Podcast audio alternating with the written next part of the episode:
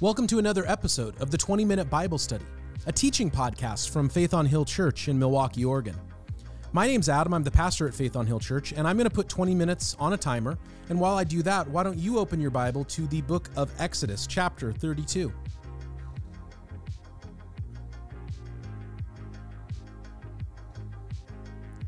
Well, with 20 minutes on the clock, Moses has been up on Mount Sinai, and he has been receiving from God the law, the Ten Commandments, and not just the big theological laws, but also the guidelines that God is establishing for the worship of God by the people in the tabernacle. He's also kind of establishing the rules for how do you put a nation together, and we've been studying that over the past several episodes.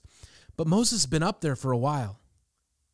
And in verse 1 of chapter 32, it says, "When the people saw that Moses was so long in coming down from the mountain, they gathered around Aaron and said, 'Come, make us gods who will go before us. As for this fellow Moses who brought us up out of Egypt, we don't know what happened to him.' Aaron answered them, 'Take off the gold earrings that your wives, your sons, and your daughters are wearing, and bring them to me.' So all the people took off their earrings and brought them to Moses. And he took what they handed him and made it into an idol cast in the shape of a calf, fashioned it with tools, then said, 'These are,'" then they said, "These are your gods, Israel, who brought you up out of Egypt." Now that's interesting. Was it one or multiple? It's hard to say. It's interesting. I don't know that I'd noticed this before, but they weren't just going to a false idol, but they were returning actually to the Egyptian form of pantheism, the multiple gods, instead of there being one God and only one God, and he is the only true God, as had been the belief of Abraham, Isaac, and Jacob, and going down to their descendants, the 12 tribes of Israel, for over 400 years. Now they were giving in to the false idolatry of the nation that they'd been just set free from. Verse 5, "When Aaron saw this, he built an altar in front of the calf and announced, 'Tomorrow there will be a festival to the Lord.'" So it's almost like Aaron's trying to bring them back a little bit, but like in a really bad way. It's really messed up. Okay, I've just made you a false idol, but then they're trying to make it into pantheism, and he's going, no, we're going to have a feast to God. The one God, yes, it's just this is the calf that is God. Verse 6, "So the next day the people rose early and sacrificed burnt offerings and presented fellowship offerings, and afterwards they sat down to eat and drink and got up to indulge in revelry." That's the nice, polite way of the Bible saying they had a big drunken kegger, and they just got crazy. Then, verse 7, "The Lord said to Moses, 'Go down, because your people, whom you brought up out of Egypt, have become corrupt. They have been quick to turn away from what I commanded, and have made themselves an idol cast in the shape of a calf. They have bowed down to it. They have sacrificed to it. And they have said, "These are your gods, Israel, who brought you up out of Egypt."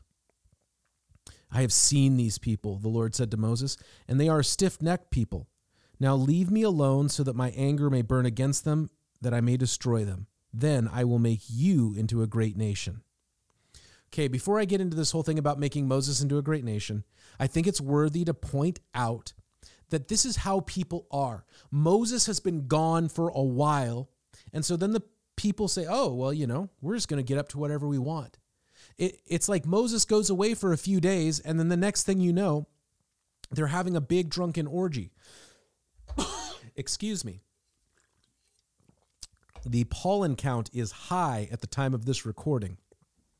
So Moses goes away for a few days, and the people just go crazy. And this is how religion is. When we just try to be spiritual on our own, often we just end up doing things for the approval of others. I'm going to do something spiritual now. Can everybody see it? I want to make sure there's a big crowd so everybody knows what I'm doing. God saw what the people are doing. God saw what the people were doing. God knows when we do something that is good and pleasing to him and no one else sees it. God knows when we sin and no one else sees it. Just because Moses was gone just because we move out of our parents' house, if we grew up with godly parents, just because we are away from our church family for some reason, that doesn't change the situation. God knows whether we're living according to his good will and pleasure.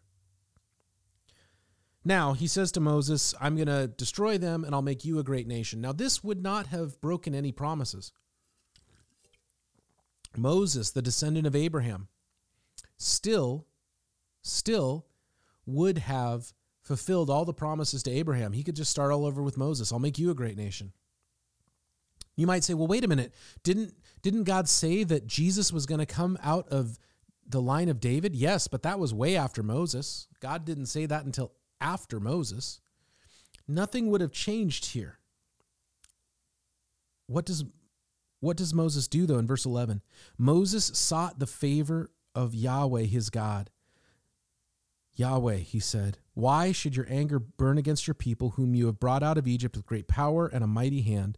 Why should the Egyptians say it was with evil intent that he brought them out, to kill them in the mountains and to wipe them from the face of the earth?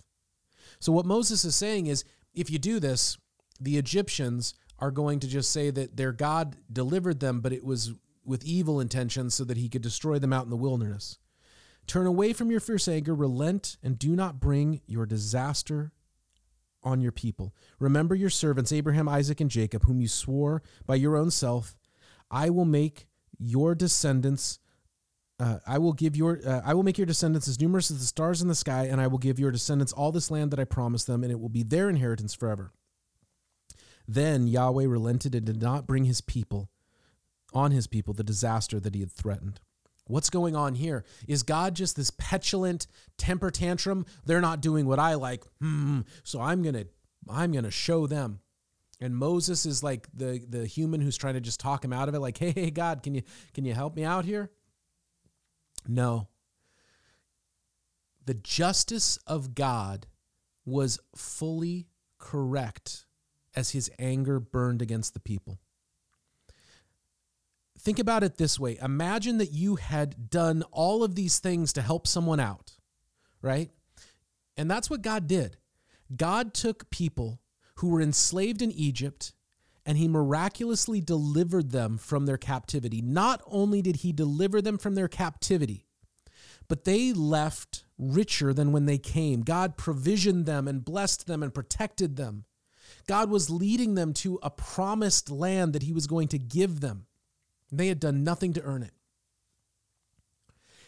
And then when one guy is up on a mountain for longer than they would like, they don't just have a crisis of faith, but they go and they have a false idol put in place, and they abandon their faith. And not just do they abandon their faith, but they totally give themselves over. I mean, let's be clear about this. One of the nice things about this podcast is that it's, you know, on Sunday mornings when we're out in the field right now, the kids are out there too. And so I have to kind of edit what I say. You know, we try to keep things PG-13 anyway, but, you know, when we have the kids in, you know, with us on Sunday mornings in the field, I have to keep it PG. I guarantee that it's not just that they were having a big party. I guarantee that people were getting just totally blind drunk. I guarantee that there was sexual immorality happening. I guarantee that there was abuse happening. I guarantee that there was child neglect happening. I remember reading the book Through Gates of Splendor, which is a fantastic book that I highly recommend. And in the opening chapters, Elizabeth Elliott, who wrote the book, describes the cultural condition of the people they were ministering to. And they would have these big fiestas, which were just basically big drunken ragers. And you would hear about domestic violence. You would hear about sexual abuse. You would hear about children who would be injured because they were neglected. Maybe a young child near a fire, or a mom or a dad would be so drunk that they would pass out and then roll over on top of a baby, and the baby would be smothered in its sleep. You'd hear about these horrible stories. And you might say, oh, well, that's just this primitive culture, but the truth is I have seen the same thing in this country and in Europe when I lived there. You would see the same thing over and over again. So this idea that it wasn't just that they had had a crisis of faith, but they had fully given themselves to rebellion against God. And the justice of God was right to be angry. The justice of God was right to be angry about the neglect that was happening, about the abuse that was happening, about the immorality that was happening, about the rebellion that was happening. And here Moses, as he is many times in the scripture, is painting a picture of Jesus. Because Jesus, God the Son, intervenes before God the Father. God is love, but love is not all that God is. God is also just. I read a quote recently. I posted it on my Instagram, at Adam Dalhanick is my Instagram. And it was from Tim Keller, who's one of my favorite Christian authors and thinkers. And he was talking about this idea of justice. And he says, Western culture loves the God of love. We have no trouble with a God of mercy. But the idea of a God who judges, we have a hard time with. And he argues it's because we have, relatively speaking, lived a very soft, comfortable life. And if you've never seen overwhelming injustice, then you won't cry out for somebody to bring justice. People who have lived in overwhelming injustice want the judgment of God because they want somebody to make it right. And God is fully right to have anger burning against the people as they are bringing evil into the world. Moses is a picture of Jesus. In the book of Hebrews, it says that Jesus is our intercessor. The love of God is fully fulfilled in Jesus, who took the justice of God that my sins and your sins deserved. The justice of God is right and holy. But I will never experience it, nor will you if you are in Christ, because Jesus took it all on the cross. My sin was laid on his shoulders, and it was for my sin that he was crucified. It was for my sin that he was separated from the Father, and he cried out, "Father, why have you forsaken me?" It was for my sin that he was beaten, spat upon. And here is Moses interceding on behalf of the people, just as Jesus intercedes on behalf of all people. All who are in him, all who have been saved by his death and resurrection. Jesus stands before the Father and says, "They're mine. I've paid for them." And the Father looks at Jesus and he says, "Yes, you have. Yes, you have." And he welcomes in his children. Verse 15, "Then Moses turned and went down the mountain with the two tablets of the covenant law in his hands. They were inscribed on both sides, front and back. The tablets were the work of God. The writing was the writing of God, engraved on both sides." Verse 17, "When Joshua heard the noise of the people shouting, he said to Moses, 'There is the sound of war in the camp.' Moses replied, 'That is not the sound of victory. It is the sound of defeat. It is the sound of singing that I hear.'" So Joshua and Moses are way up on Mount Sinai. And Joshua stopped a little ways from the top of the mountain, and Moses went all the way up on his own. So Moses comes down, he meets Joshua, where Joshua's been waiting faithfully. And Joshua says, "Hey, I hear a lot of noise." And he is assumed that there is war, that the people have been attacked. And that's why Moses is coming back down, because there's a battle happening, and Moses is coming down to help the people. And Moses says, "It's not the sound of victory. They didn't win a battle. Nor is it the sound of defeat. We haven't been defeated by our enemies." He says, "It's the sound of singing that I hear." Verse 19, "When Moses approached the camp and saw the calf and the dancing, his anger burned, and he threw the tablets in his hands, breaking them to pieces at the foot of the mountain. And he took the calf the people had made, and he burned it in the fire. And he ground it into powder, and he scattered it on the water, and he made the Israelites drink it. And he said to Aaron, 'Why did these people? What did these people do to you that you led them into such great sin?'" So first of all, even though Moses is a picture of Jesus, he is not Jesus. He had no right to destroy the tablets, nor did God tell him to make the people drink that bitter water. I'm so thankful that Jesus is so much better. We have the opportunity to be a picture of Jesus to the world around us. And at the same time, if somebody who has claimed to be a Christian has not painted a good picture of Jesus, know that Jesus is always better, and that Jesus is always truer, and Jesus is always more loving. Now he says to Aaron, what did these people do to you that you led them into such great sin? So he's basically saying, did they threaten you? Did they hold you at sword point? What was going on? And verse 22, do not be angry, my lord, Aaron answered. You know how prone these people are to evil. They said to me, make us gods that will go before us. As for this fellow Moses who brought us up out of Egypt, we don't know what happened to him. So I told them, whoever has any jewelry, take it off. And then they gave me the gold, and I threw it into the fire, and out came this calf. It just happened. It was just there. I don't know. I just threw the gold earrings into the fire, and the next thing you know, boom, this calf came out. Isn't that how we are? Sometimes you'll hear people say, oh, I slipped up. My college pastor back in the day, he used to say, you know, people tell me, oh, I slipped up. And it's like, oh, you just slipped on a banana peel and you found those drugs.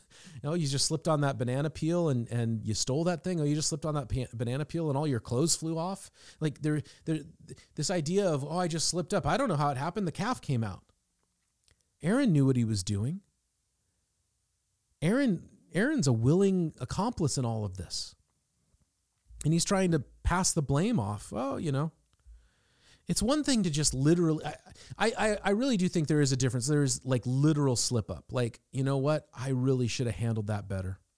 You know, there are times you're tired, you hit your finger with a hammer, and you say something, you do something you shouldn't. I think that might classify as a slip up. You know, somebody hits their finger with a hammer and they drop a swear. I'm not shocked by that. You know, what we're talking about, though, is this was an intentional choice. Like, he didn't sit around and plan, like, I'm going to make a calf today. But when the moment came, he did the deed. It's not a slip up. He chose to sin. Verse 25, Moses saw that the people were running wild and that Aaron had let them get out of control and so become a laughingstock to their enemies. So he stood up at the entrance of the camp and said, whoever is for the Lord, come to me. And all the Levites rallied to him. Then he said to them, this is what Yahweh, the God of Israel, says. Each man strap on a sword to his side, go back and forth throughout the camp from one end to the other, each killing his brother and friend and neighbor. The Levites did as Moses commanded, and that day about 3,000 of the people died. Then Moses said, you have been set apart to the Lord today, for you were against your own sons and brothers, and he has blessed you this day. Whoa, that seems harsh. It's interesting to me that Moses says, go and kill everybody, but they only kill 3,000, and then Moses says, good job. I think you have to read between the lines a little bit here and assume that these 3,000, remember, the golden calf was made by the gold jewelry of the people, so there had to be enough to make a calf. My guess is that these are the 3,000. This is the group that had pressured Aaron, and when Moses comes back, they doubled down. They wouldn't repent. They wouldn't turn away. They wouldn't give up their sin. That's my guess. I think it's a reasonable one, reading between the lines. Verse 33, then the Lord replied to Moses, whoever has sinned against me, I will blot out of my book. Now go lead the people to the place I spoke of, and my angel will go before you. However, when the time comes for me to punish, I will punish them for their sin. Then the Lord struck the people with a plague because of what they did with the calf Aaron made.